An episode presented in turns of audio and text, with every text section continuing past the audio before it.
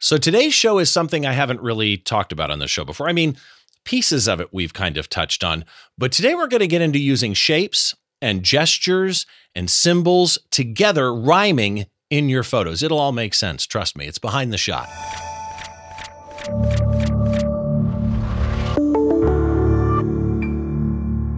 Hi, welcome to Behind the Shot. I'm Steve Brazill. This is the show where we try and get inside the mind of a great photographer by taking a closer look behind one of their shots from conception to completion, all those stories and challenges that happen in between. As always, the show notes and links that we talk about are all at the website, behindtheshot.tv. And of course, if you're watching on YouTube, they're also down in the comment section or the description section down below the like and subscribe button. So head on down there. You can find everything. It's not a full blog post like there is at the website, but there's pretty much anything you'd want to click on link wise down in the description on YouTube. I want to jump right into the guest today because, first of all, the way that I met this guest is fantastic. This is happening a lot lately, and I, I love the way this community works.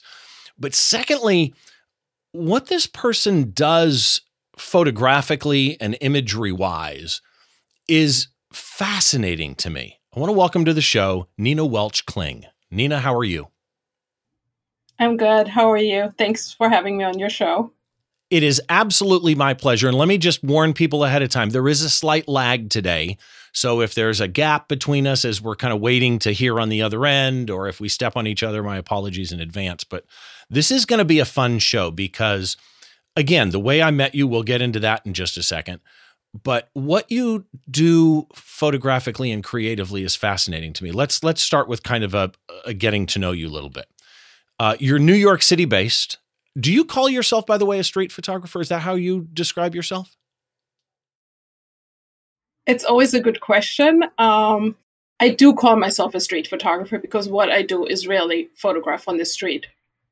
So, in the wider sense of things, yes, I am a street photographer. See, and I, I like the way you clarified that or, or kind of disclaimed that well, in the wider sense, because what you photograph, it's not even what you photograph the way your images end up is not what a lot of people think as street, although it's made from street photography. It's so much, so much of a fine art twist to it. I, I mentioned your New York City base. That's not where you're from, though. You're in a small town in, is it southern Germany? Yep, in southern Germany called Schweinfurt. And Very, how long have you been here in the States? Over 30 years. So I came to um, study undergrad and graduate school, and then I stayed. So I've been in New York 25, almost 30 years. So I've been here for a long time. See, the Germany connection is how we met.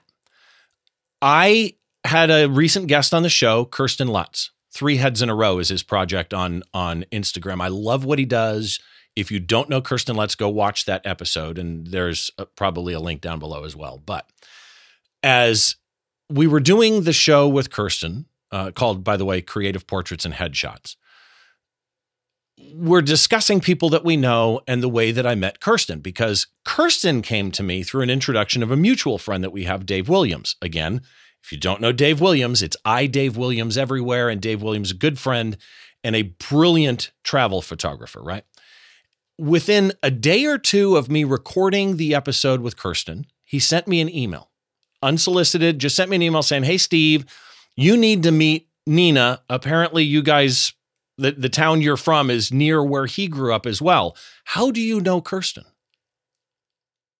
He's, I think, through Instagram. He saw my work and he, he, we connected over, over photography and as as we don't all love instagram but some really good things come out of out of social media. And, and so Chris and I, we met over Instagram and he liked my work and he asked me if I would go on his show. And uh, correct. His podcast is also fantastic. I was also a guest on his podcast. Go look up the Kirsten episode.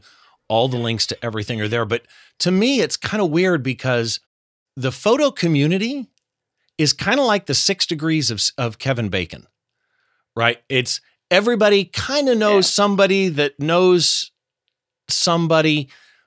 I I it, I sit back and I think to myself, there's probably 10 other photographers you and I have in common as friends. I do think it's it's wonderful to connect through other people and I think you know Zoom and and the last couple of years really connected us via Zoom and and um, YouTube videos. Where before, I don't think we we really paid much attention to that, and no, so that's it's been really fun. I agree. I, and I think the pandemic changed it a little bit. It's funny, Twitter to me, I've always described Twitter as the ability to send text messages to people whose phone number you would never have. And right. quite often they answer back. And some of the some of the most uh, I would say real friendships that I have are people that I met on Twitter, many of which I have not met in person, but there is a a tangible, distinct connection of a friendship there. And I, I kind of love the time that we're living in. Let me talk about you for a little bit because I did some research on you and I found some interesting stuff. Your awards. So, first of all, Lens Culture, and, and I almost forgot to say uh, for Kirsten, it's the Camera Shake podcast. It just hit me. I didn't say yes. the name of the podcast. Go look up the Camera Shake podcast and subscribe to it. Phenomenal, amazing list of guests that he's had on. Sidetracked. Lens Culture Critics' Choice Award. You were the winner of that. You were the finalist in the Lens Culture Street Photography Awards. And this one is interesting. You are one of eight women named as a Hasselblad heroine. That's got to feel good. So every year, so the, it, it's yearly eight women every year. So I'm there about thirty of us. So how uh, how does something like that come up? Do you shoot a Hassi? I actually don't. I'm, I'm a Fuji shooter.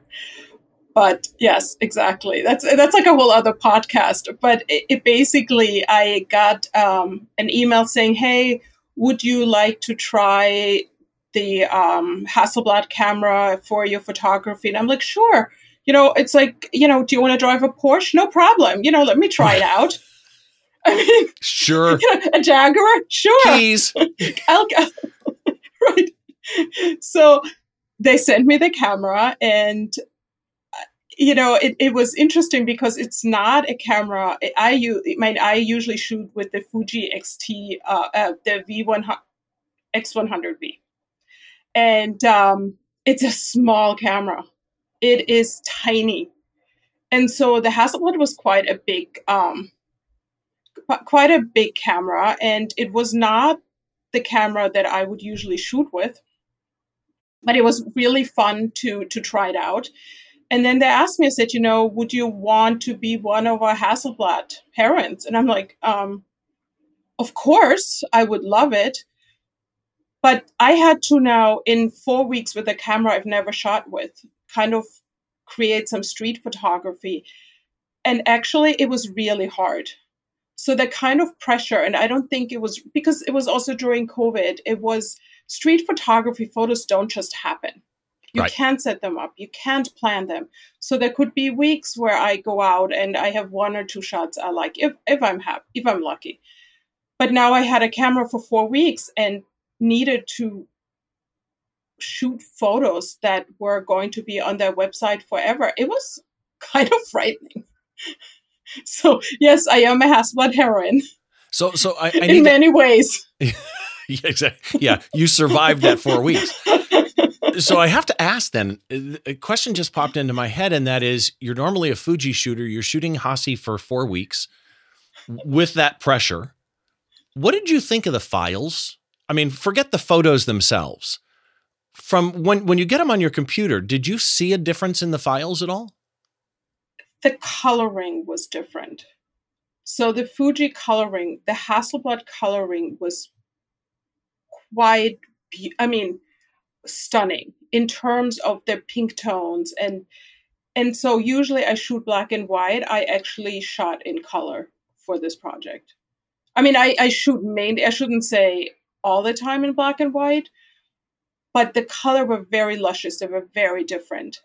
So the size of the file, yes, and the detail, in case I actually hit the the if I got the focus right, um, but the, the coloring was gorgeous, I have to say. I've never shot a Hassi. Someday I will. You've been you've been published all over the place. You've been in the Guardian, British Journal of Photography, Dazed, uh, Modern Met. Uh, your work is in the book Women Street Photographers, which is congratulations on that one. That's amazing. And you mentioned you came here to study. You've got a bachelor in fine arts at the School of Art Institute of Chicago, uh, UCLA, Master of Architecture. That's an interesting one. So you effectively are an architect. I have to ask this as the first question. Does your architecture studies, do your architecture studies do you see that showing up in your photography? I mean, consciously or subconsciously? A hundred percent. I think your eye is trained graphically and and it just sees the world differently. And I've always been very good in composition and even my architectural work and the conceptual part of it was always very um, organized, very geometric. So the way I organize my frame, definitely. no, oh. no, you, your triangles. she, she she knows. Those of you on the audio feed didn't see what I just did, but something in my head. We were talking in the green room before we recorded about the image that I'm going to pull up today, and it's all clicking. It suddenly just clicked to me. The architecture background coming through. You'll understand when you see the picture. Trust me. Okay. And yeah. I also think I shoot vertically.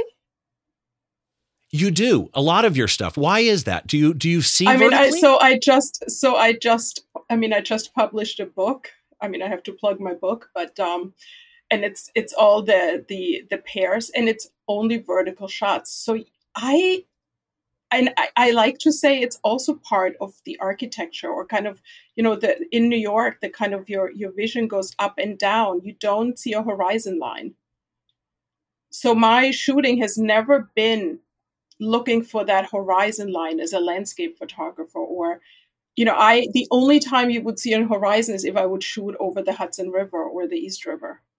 You never get that sense. So my visual and my graphics always goes up and down.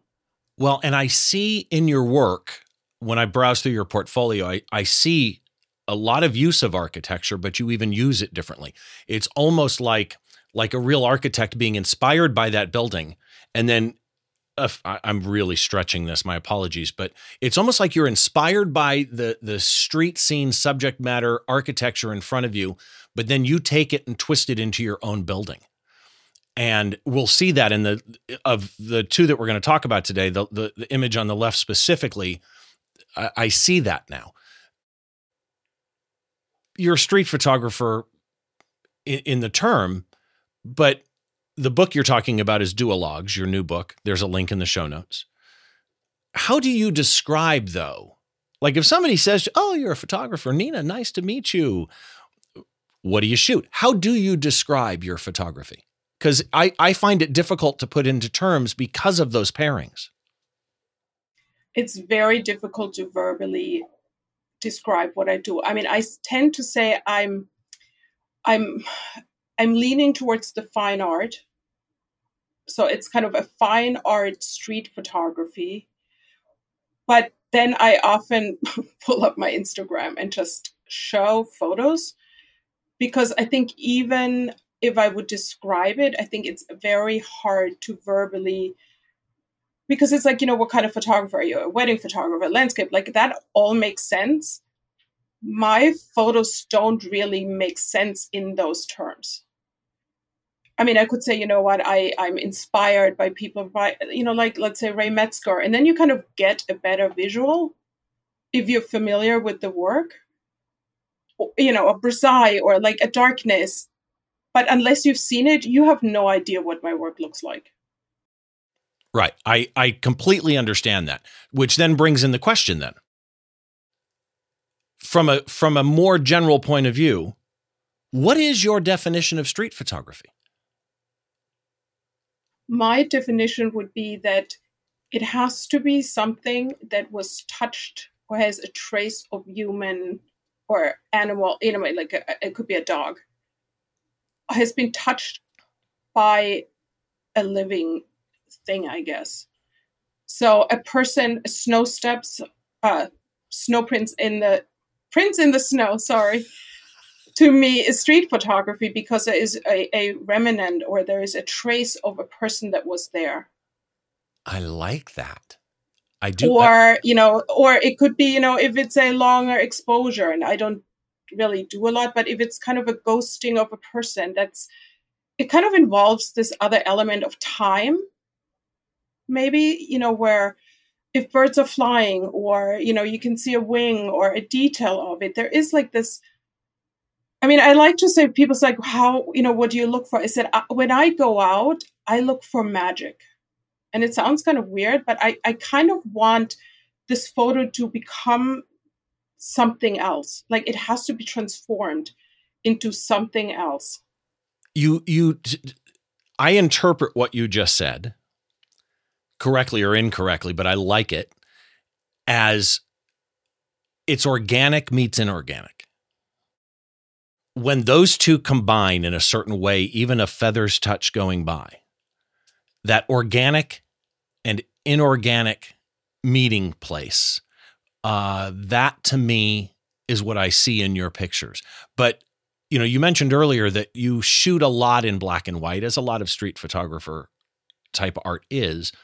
But you also have some amazing work in color. So, what is your deciding factor for when you go black and white versus when you go color? I think it's the idea of clarity. Like, if my he's like, okay. Um, the color needs to clarify something that I couldn't explain in black and white. So okay. there's this this well this one photo with the red hat. That photo in the blue background. That photo in black and white is a different photo. So the red head hat is key to the photograph. The blue background is key to the photograph. So it has to add this kind of clarity that in black and white I wouldn't be able to get. Well, and you have another one I'm thinking of that that has yellow in it, a yellow cab. And in that case, the two areas are both yellow, but it ties them together as opposed to contrasts right. them from each other. And again, what the way you combine things is fascinating for me to look at. Let, us talk about today's photo. Before we do, I just want to remind everybody today's show is available wherever you get podcasts. It's available in audio or video form. If you go to the website behindtheshot.tv, you can find there's a whole side column over there of all the different ways that you could subscribe to the podcast. Of course, the video is also up on YouTube. You can subscribe there as well. And I don't put the full blog post there, but I put all the links that matter there. Of course, wherever you're going, whether it be a thumbs up or a subscribe. And if you, by the way, if you hit subscribe, make sure you hit the bell and choose all, or it really basically means nothing. But wherever you get your podcasts, uh, star reviews, written reviews, very, very much appreciated. I do use those. I do look at those. They do give me motivation to keep going as well. Uh, and so, thanks to everybody on that. Now, before we before we bring up the image, before I, anybody sees the image, I want to describe something here. Today we have two photos, but one image. And I've discussed diptychs on the show before. I don't think I've ever had one as the primary hero image that we're talking about, but we've, you know, we've touched on the topic of diptychs or triptychs, two images together, three images together. But here's the thing. What you do when you combine two images, a diptych effectively, is completely different than what I generally think of as a diptych. So a, a diptych, and I'm sure I'm being overgeneralized, and there's street photographers going, "My God, that Steve guy's an idiot." That's okay. But when I think of a diptych, the pictures are normally related, not in shape or color or emotion. Uh, it's not that. They're normally related. They're both taken on Broadway. They're both taken in Times Square. They may be completely disparate images, but there's some kind of connection like that to them. Your Duologues project kind of takes diptychs to a new place to me with the shapes and the symmetry and the rhythm and harmony that you create between things that are not necessarily tactile, like color, like curve, like shape, like lines. When I looked up your Duologues project, this is gonna this is a bit of a paragraph but I'm curious what you say to this. This is how you describe on your website Duologues. Quote I love to wander the streets and observe people. My series Duologues records fragments of these encounters. It's a play between two images, creating meanings belonging to neither. A discovery process each viewer interprets differently, reminiscent of the idea of synchronicity, an idea that describes meaningful coincidences. My pairings intentionally produce uncanny relationships. Wow. That makes so much sense to me having looked through your portfolio. Is there anything you would add to that or I think the the just to kind of pare it down recently because I've talked about this project a lot. It's the two photographs to me are almost like this beginning of a story or like a movie scene. And it kind of sets the story for the viewer. So whatever the viewer brings to the story becomes what the story where the story will go. And it doesn't matter where it goes. It's it's you know, to whoever sees it, it's a different story.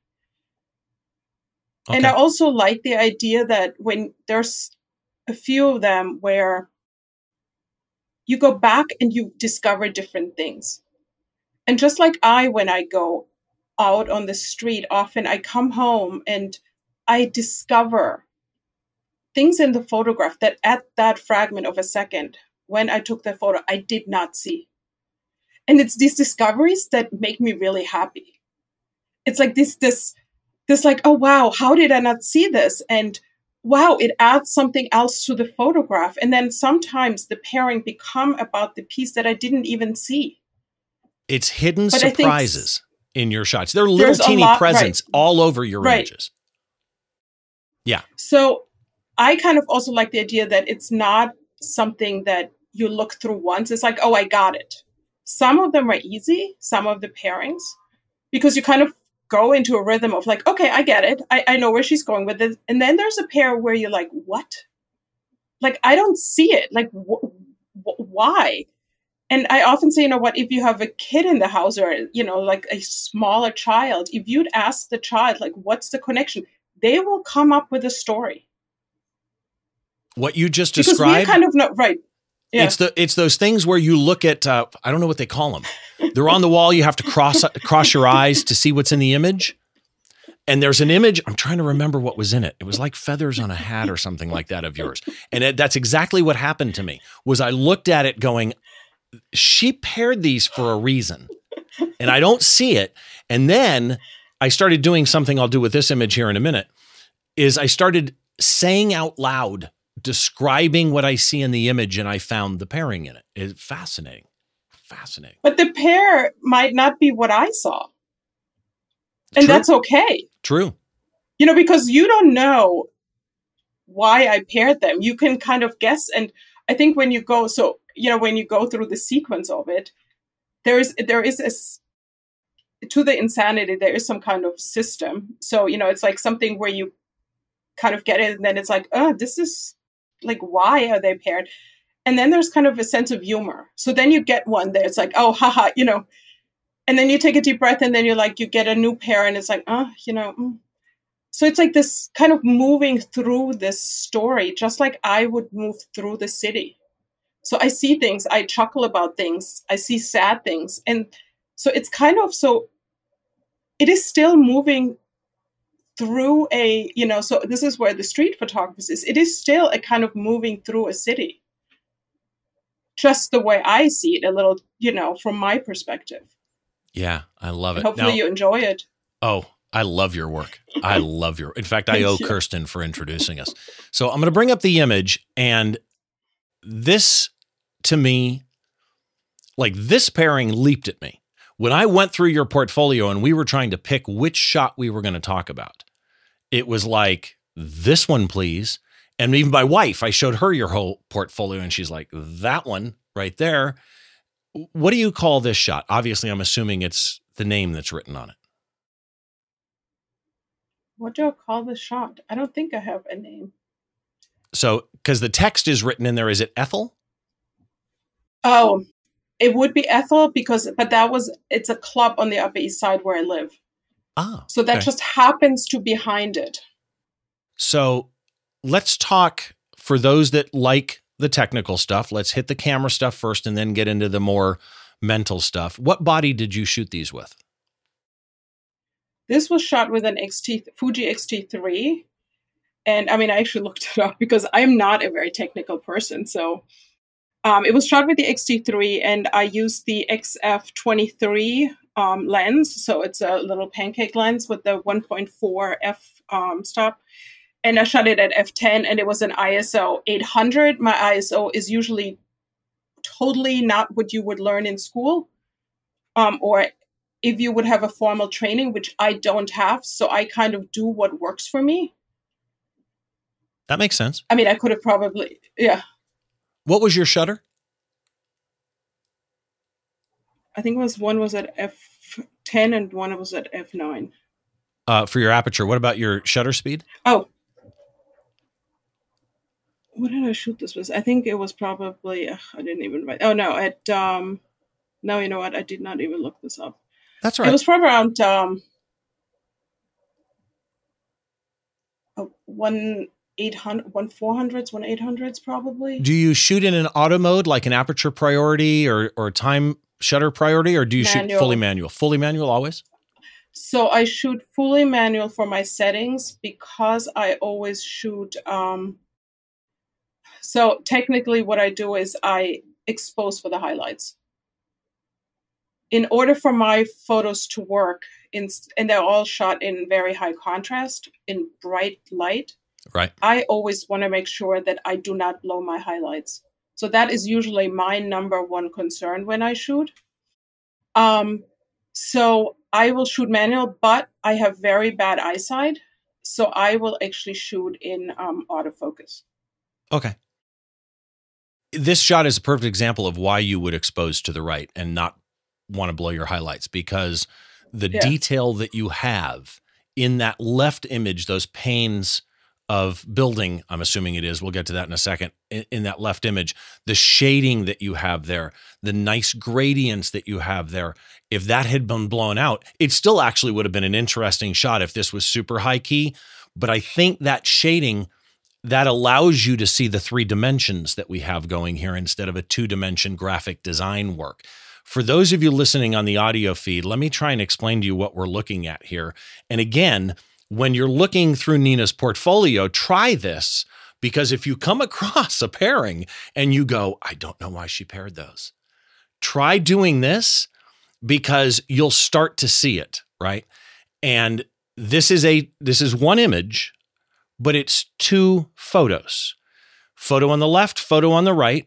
There's a wide white border around them, small thin gutter or, you know, space between the two images. Both images, as we talked about earlier, portrait orientation. Let's do one image at a time. Left hand image. This appears to be to me, we'll find out if I'm right here in a minute. This appears to be the side of kind of a piece of modern architecture, like a Getty Museum or something like that. It is rotated, I believe. So if you picture a building like a modern building, like a museum type building, is what strikes my mind from this because it has curved, rounded pieces with grooves kind of cut in between, but it's all turned 45 degrees to the right. And each of those pieces of what I assume are concrete are separated by so those those those pieces are white and gray as I talked about, they have like a nice gradient, not blown out though, totally retained the highlights. Each ring is separated by a black space, right? Left side of the building is rounded and sunlit. The right side of the building, and again, it's turned 45 degrees, so this is the bottom right corner of the image, is all dark black shadow, except it's not black like I can still see the building in there. It's super faint. I mean, I'm thinking there's maybe 10% gray in there. It's so faint, but the detail is there. The lines between those building sections are there. The graphic design here, from a geometric point of view, is what really, really strikes me. There are triangles all over this image bottom right corner, triangle, upper right corner, triangle, uh, bottom left corner and upper right corner, bottom right corner, larger triangle, upper left corner, triangle. There's graphic design all over here, and it lines up perfect with the golden triangle overlay. If you were to do this in Lightroom, it's, it's brilliantly done, actually. The large rings, lower left and top right, they're smaller in the middle. And really, that left image is all about shapes and curves and shading and shadow. It's brilliantly done. On the right, separate image, the entire image is black space. So if you think graphic design, they talk about white space in graphic design. This is the same thing, but it's pure black. There's really only three elements in this image. Bottom left hand side, written almost like dot lighting, like individual bulbs, is Ethel in a cursive. Lower right hand side is a person. One main element is their bodice, the, the arm and the upper torso. And they clearly are facing camera left in what looks to be a sweater that, again, is not clipped. It's grays and light whites, and it's really, really perfectly exposed. On top of that bodice is a head. And that head is, you can see where the head is, would be looking to your camera left, but there's no face. The inside of the hat matches that black space that's on the rest of the image.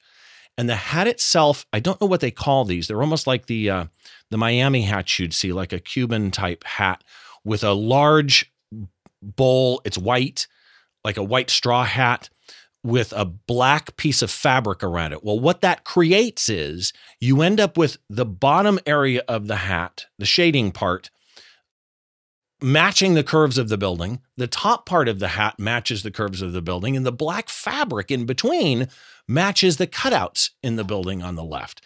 It really is, again, all about shapes and the two images mimicking each other. Did I miss anything? I don't think you did. Nobody has ever described it so beautifully. So thank you. Thank you. But this is what I'm talking about. When you describe your images in, in detail, and really start like those of you listening on the audio didn't see me, but I was drawing on the image at one point. When you start really pulling out those individual elements, you start to find the harmony. So let's start with the, the global view. Tell us why you paired these two together. Well, usually I start from kind of like a big picture. So I felt that in terms of tones and balancing each other out, they worked well together. You know, because there is so much blackness in, and it's so it's a photo of the Guggenheim uh, on the left. It is a museum. It, it, yes. Yeah, yeah, it is a museum.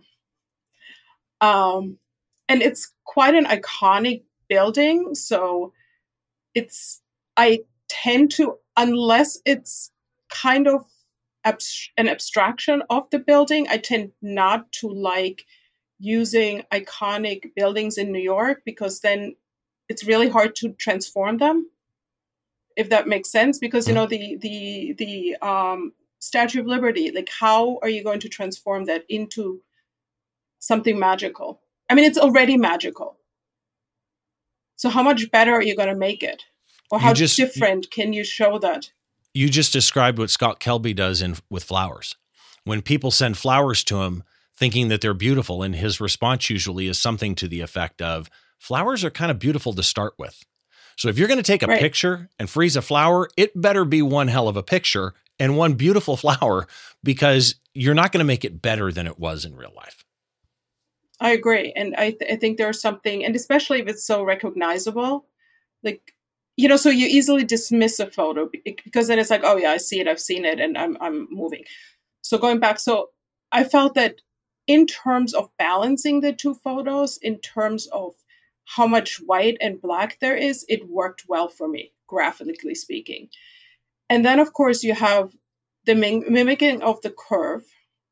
So the curve of the Guggenheim and the curve of the ha- hat makes it very easy to kind of draw the, the, the diagonal connection between the two. So often in the two in the pairings, there is a connection that runs across both photos.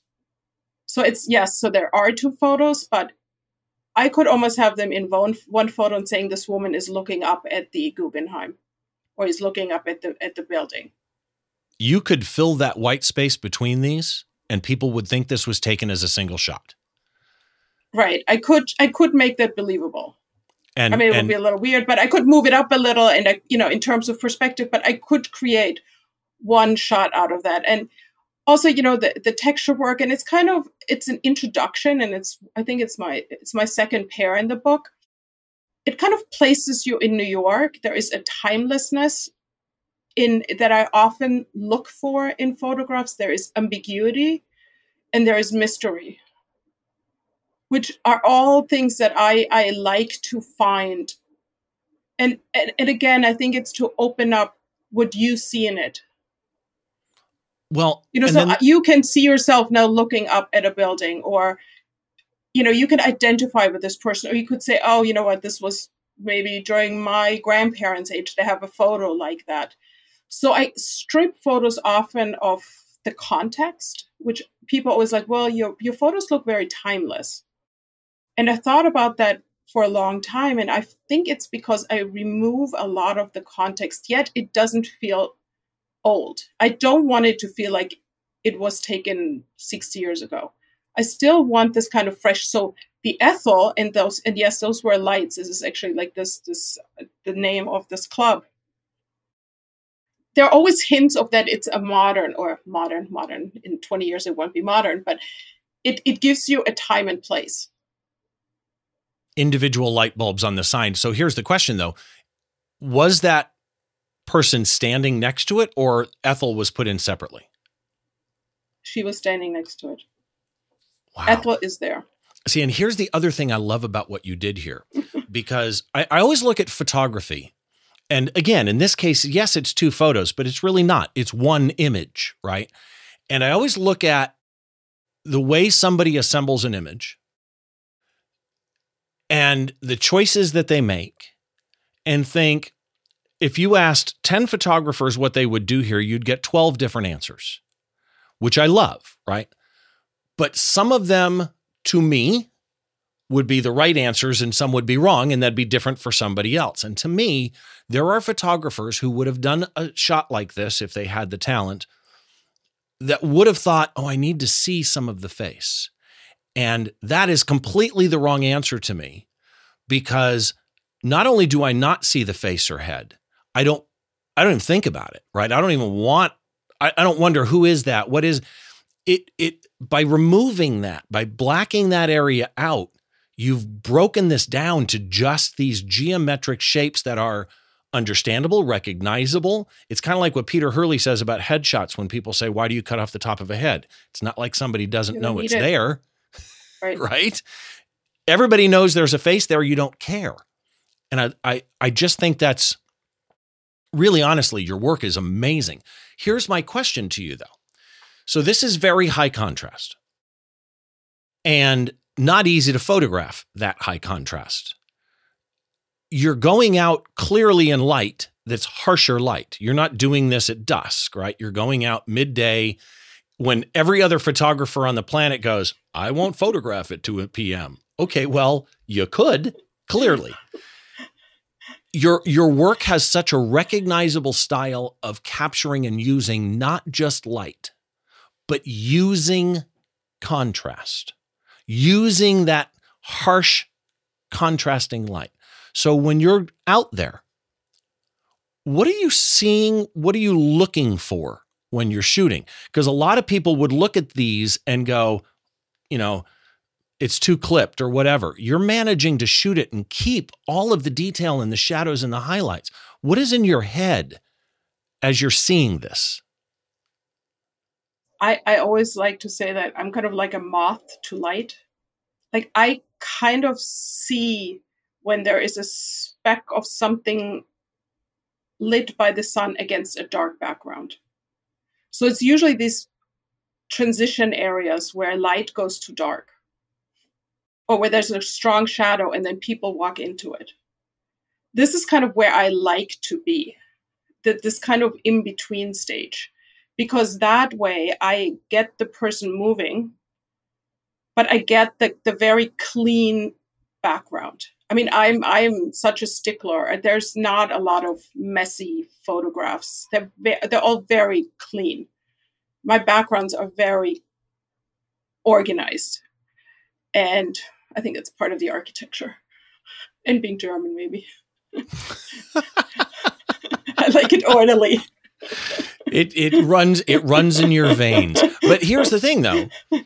I what I want to know because I'll be I'll be honest. I've told this story before. Walking down a street in Las Vegas with my buddy Troy, and he's photographing the ground and fences, and I'm like, I literally looked at him and went, I don't I don't see what you're seeing. Like I wish I did. I know you're coming up with something that's going to be awesome, and it frustrates me that I don't even see what it is you're seeing. So let's take these individually. You're standing there to photograph the museum when you see this light on this building, what runs through your head? Did you see turning pro- it in your mind before you took the picture? Did you know you'd turn it? I or did you shoot it that way? This no, I shot it that way. I mean, I shot it turned. Okay, it's not. I mean, the, the yeah, these are. I've walked by this building a million times because it's kind of going to the park. I walk by there all the time. And on that day, the light transformed the shapes and I saw it and I put, and I always walk with my camera. I have my little camera with me and I took the photo or a couple of photos and that was it. And the woman on the right, I mean, that was a split second. I kind of approached the scene. I saw the hat, the brim, the shape in the light and I took that photo and I'm like, oh God, please don't move. Because you don't have the time to to, you know, the luxury of saying, oh, I mean, I could have posed her and I've done sometimes I do that and I say, you know, oh, I love the light. Would you mind taking photos? But this was a second, it was a street fair. So there were lots of people around, but it was kind of the end of the day. The light just hit her right, and I just took a couple of photos and um, I was like, oh, I hope I didn't blow this out. But that's all I see. But I look for pieces, lit up pieces of of or, or lit up shapes. Okay, you use speaking of shape, you use better than almost anybody that I've met or can think of. You use geometry and color in the images that you have that have color and shape and gesture really honestly better than almost anybody I can think of. Thank I see you. triangles and curves all over. I see patterns. I see relationships that I would not see. So and and again, here each of these images could be framed and hung on its own. Each one of these images compositionally is strong. Together, they not only are just as strong, possibly stronger what is composition? It's very, you know, it's actually sorry. No, there go ahead. One of the prerequisites to make it into a pair is that the photo has to be able to live on its own. Oh. So it's not to kind of lean on another photo. So when I take these photos that go into a collection in Lightroom, and they get a green mark and there might be 700 or 800 in it that are possible photos that could be paired with something. But unless it's a strong photo on its own it is not going to make it into a pair. Just because of what you said and i appreciate that you eh, that, that it feels that way because there's a lot of thought in in in you know is that a photo that is strong enough to to live on its own it's kind of like in a relationship. I always feel that, you know, if you look for a partner, now we're going into like, my husband will be like, what's, what's she talking about? Yeah, exactly. you know, it's like if you look, if you're, if you're in emotionally in a weak position, I don't think it's going to work if you look for the other person to fill that void. So the second photo cannot fill and make up for lack in, in a shitty photo. Yeah, or what I would consider not not not my best photos. So if, if you look through my book, or you know, if if, if, if listeners want to go through my website, a lot of it is in my on my website. You will see that each one of these photos have something about them, but as a pair, it's a different story. when you're looking at composition, what does the term composition mean to you?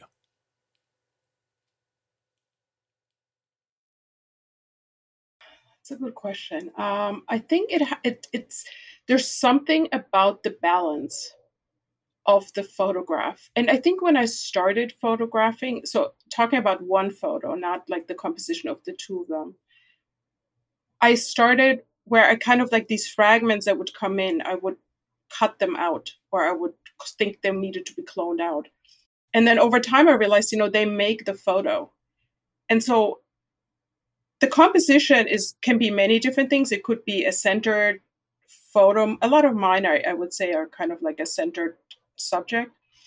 But sometimes there's the things around them, and there's there's a pair that is this dog fur, and I liked all the fragments that made the photo instead of the one subject. So I think the composition can switch of what a good composition is. That is a terrible answer. No, oh, no, it it actually made sense to me. It actually made sense to me, which could be me. So take a look at this image here. What what would you have done?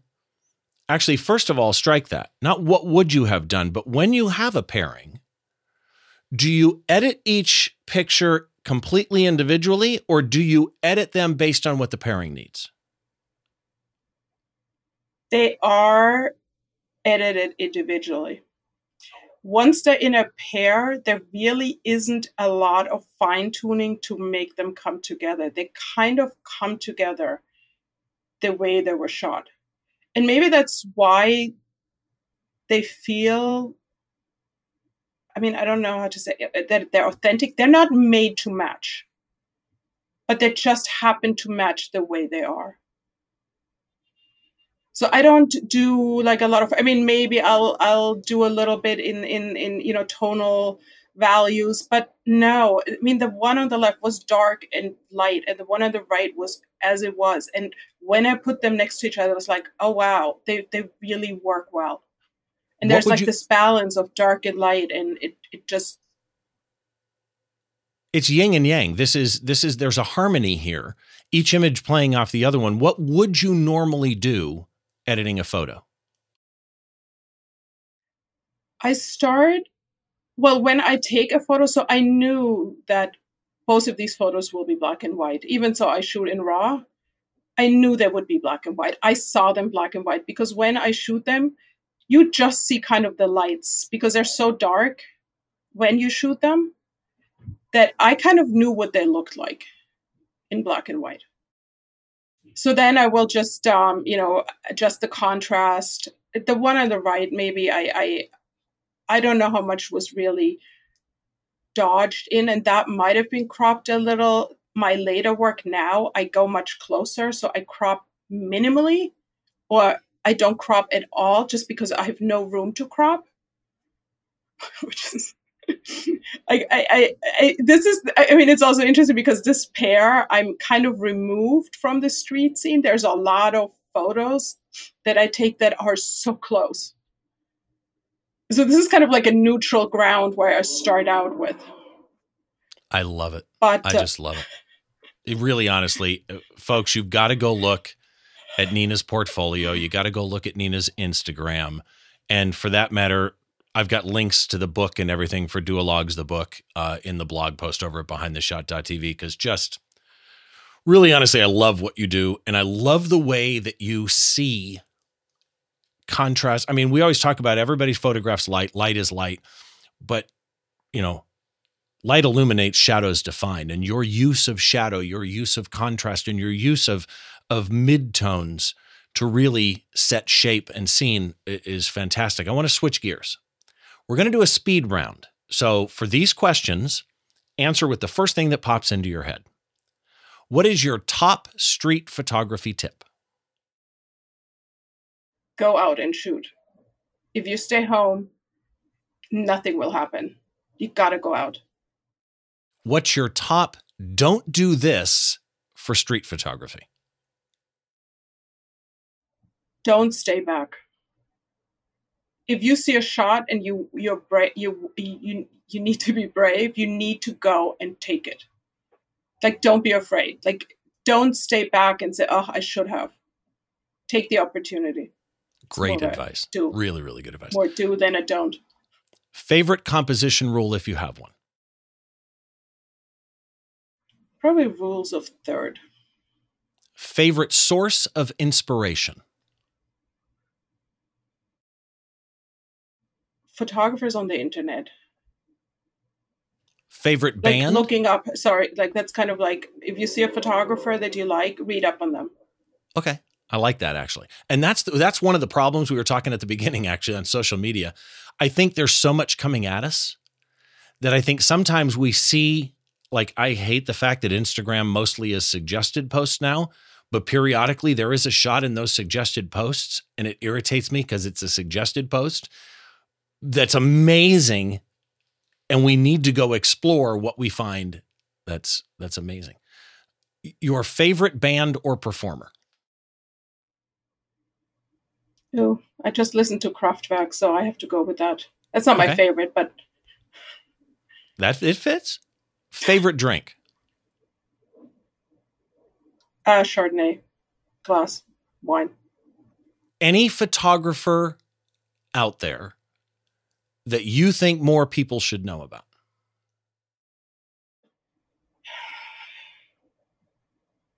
Harry Gruyaert. I mean, he's known in street photography, but I feel like his sense of color and light. But current, okay, I'm gonna have to pass. I'll get back to you. Not a problem. We can actually. I see. It, there's surprises around every turn. Uh, we can use Harry. Harry will work. So, again, uh, if people want to find you, they want to connect with Nina where can they go? What's your website? NinaKlingPhotography.com. And if you want to DM me on Instagram, I will always get back to people. I love that. Any question about about a pair or anything you saw or anything you want to know about my work, drop me a note. If if I don't follow you back, I will I mean I will definitely answer questions. Okay, I like that one. And and so that everybody knows, and I just put it up on screen, but Instagram is at Nina Kling. Facebook is nina.w.kling. And Twitter is Nina WK for Welch Kling. So all the show notes, all the links that we talked about are in the blog post at behindtheshot.tv. Make sure that you head there. As well, don't forget if you're watching on YouTube, head on down, hit subscribe, click the bell uh, all of that type stuff. And all the links are there, but there is a limit on characters in the description on YouTube. So I don't put the whole thing I write about Nina. So again, if you head on over to the blog post at behindtheshot.tv, uh, you will find all of that type information as well. Little blog post I wrote, a small gallery actually of her work, but it's easier if you just go find the link and go visit Nina's website. Nina, thank you so much for doing this. And by the way, Kirsten, thank you. If you're watching this, thank you for introducing us. Thank you, Nina. Thank you. Such a pleasure. It's been an absolute pleasure getting to know you. And there's something I'm going to do right now that's a little bit different. I was in LA recently, and there's a longtime viewer, listener of the show, uh, Terrell Woods. Terrell used to be in the live streams all the time that I did with Don Komarechka, the live critique shows. And when I was out there, he had some bottles of whiskey that he wasn't going to use. And a lot of the people that watch and listen to the show regularly know that I'm a whiskey fan. And he gave me a couple of very, very nice bottles of whiskey. So I wanted to give a shout out really quick uh, to Terrell because that was absolutely wonderfully kind of him. And lunch was fantastic. We need to do it again, actually, one of these days. But it got me thinking so many photographers that I know are into whiskey Troy Miller, Photo Joseph, Frederick Van Johnson, and I could go on and on for the people that I know that are into whiskey, Alistair Jolly. Um, yeah, so on and so forth. So it kind of got me thinking. I've got a big collection of whiskey. Each show, if I remember, I may not always remember, but if I remember, I want to make a suggestion on a whiskey. And I'm going to start with this one. There's a guy on YouTube that does a channel called Bourbon Real Talk. And if you ever watch a Bourbon Real Talk video, at the very end, he talks about his philosophy of the show, which is amazing. It's worth watching to the end just to get uh, his philosophy of the show. But he makes his own whiskey too.